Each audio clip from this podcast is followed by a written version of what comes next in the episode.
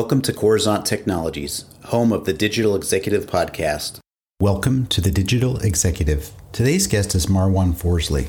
Marwan Forzley is the co founder and chief executive officer of Veem, a next generation global payment provider that enables businesses to quickly and securely send and receive payments in local currency. Veem uses the blockchain as a new settlement rail to enable frictionless and inexpensive payments. Prior to Align Commerce, Forzley founded and served as CEO of eBillMe, an online payment solution that extended online banking to the merchant's checkout process. After selling eBillMe to Western Union, Forzley joined the Western Union's digital team as general manager, e-commerce and strategic partnerships. With extensive experience and expertise in e-commerce infrastructure, mobile payments, content delivery, and alternate payments, Forzley is one of the top entrepreneurs working to pioneer better payment systems.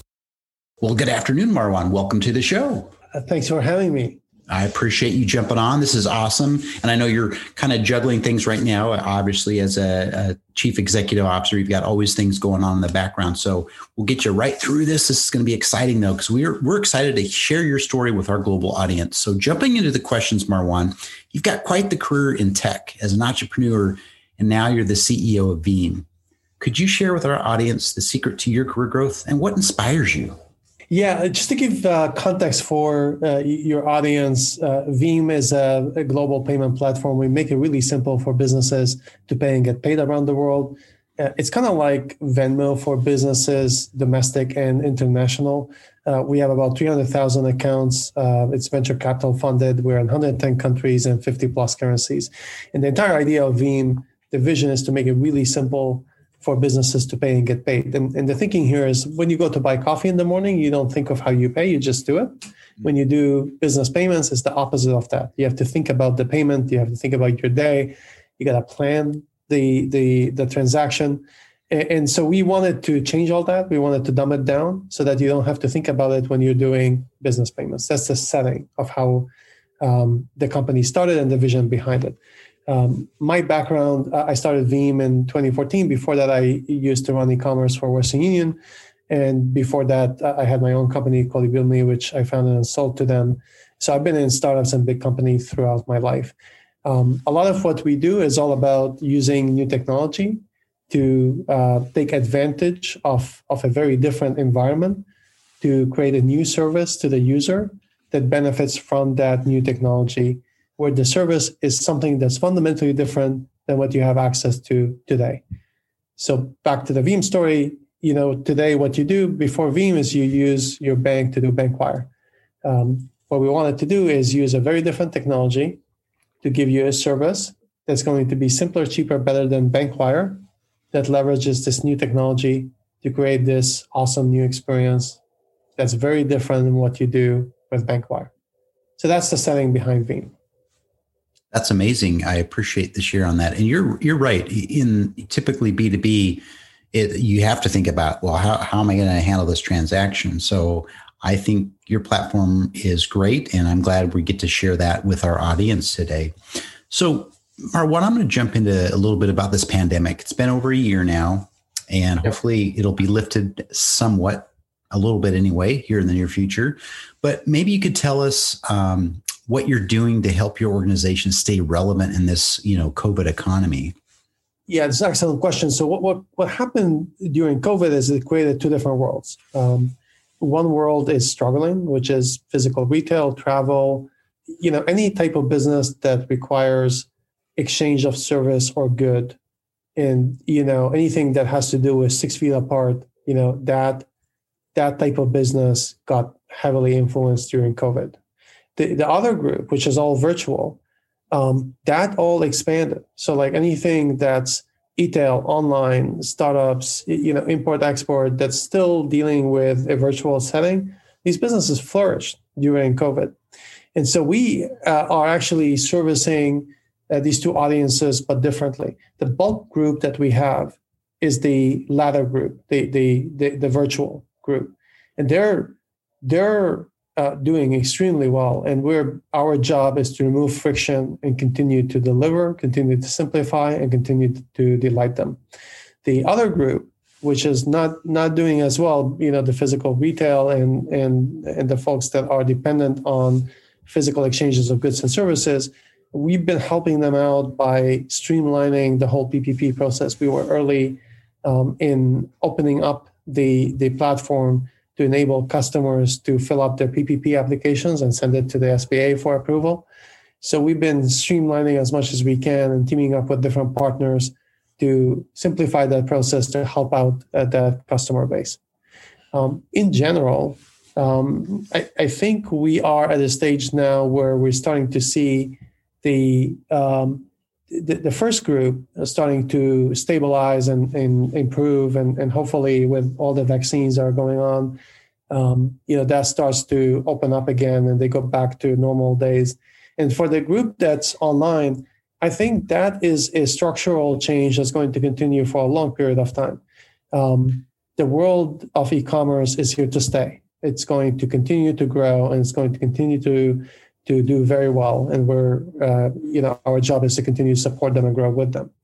Great, I appreciate that. And again, you know, one of the common threads and themes that I hear from all the guests on the show is is how they've stepped up because of the, the pandemic challenge and have helped others and businesses to uh, be able to help their consumers and and be able to stay in business. So I appreciate the share on that, Marwan. So Marwan, let's talk a little bit about technology. That's this platform's all about that. Uh, I love to talk about emerging tech, so we're going to just we're going to at least scratch the surface here. But you're obviously leveraging some new or emerging technologies in your tech stack. But is there something you could share with our audience today that kind of give us a little taste of what maybe you're leveraging? behind the scenes, there's a technology called multi-rail that we developed. Um, this is a concept that routes payments between five different rails. The, the first rail is our own bank accounts in a number of markets, and we call that treasury. So we have uh, a bank account in the US and a bank account in Europe. So if I'm moving money from uh, US to France, for example, there's nothing that actually moves to France.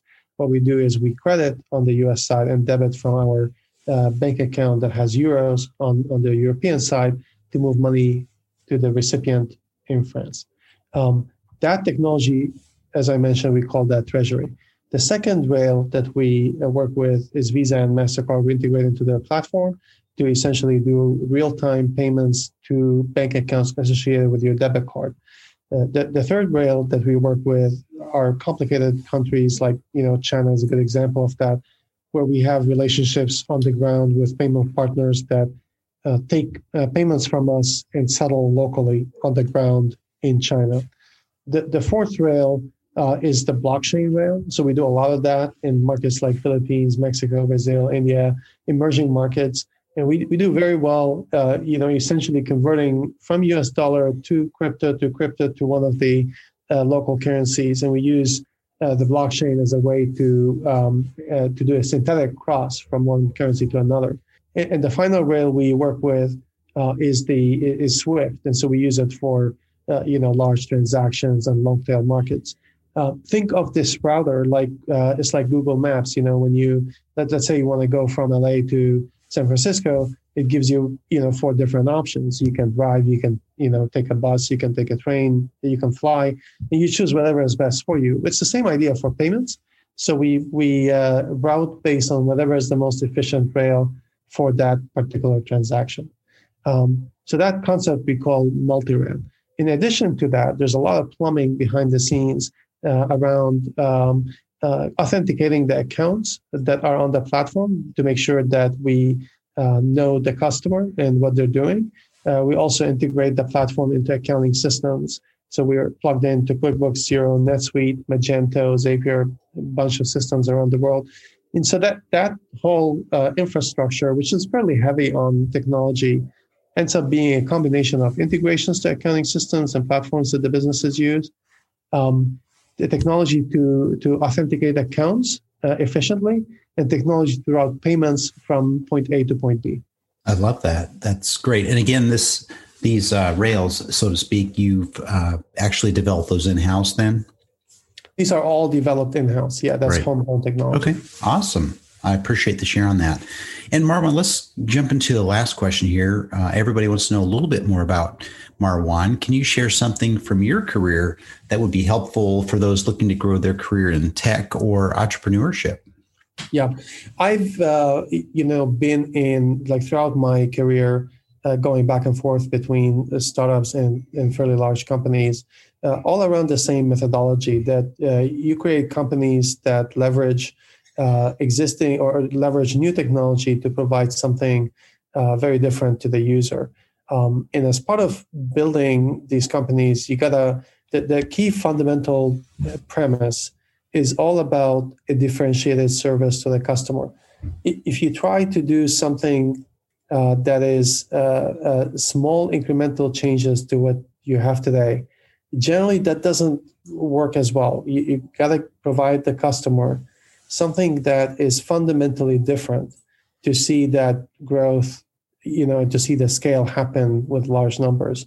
Um, so, for example, to just kind of make it more human, um, if you are operating a startup, for example, that's going to make it a little bit better to to have a service that's like it's like taxi but with slight variations you're not going to see as much success as having a system like uber which is fundamentally a different experience and so we think of um, startups like that. You, you gotta uh, come up with an experience to the user that is superior to what you have and completely different than what you have today.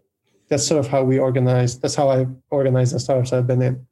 Great. So actually providing something that is unique and of value where the co- consumer can actually resonate and it'll serve their um, demand, then absolutely. I think that's great. I appreciate your share. Uh, I know entrepreneurship is one of those things that it takes a lot of uh, perspiration more than it does, uh, you know, in, um, inspiration, right? So yeah. thanks again. I appreciate you sharing that. And Marwan, it was a pleasure having you on today, and I look forward to speaking with you real soon. Thank you very much. Thanks for having me. Bye for now.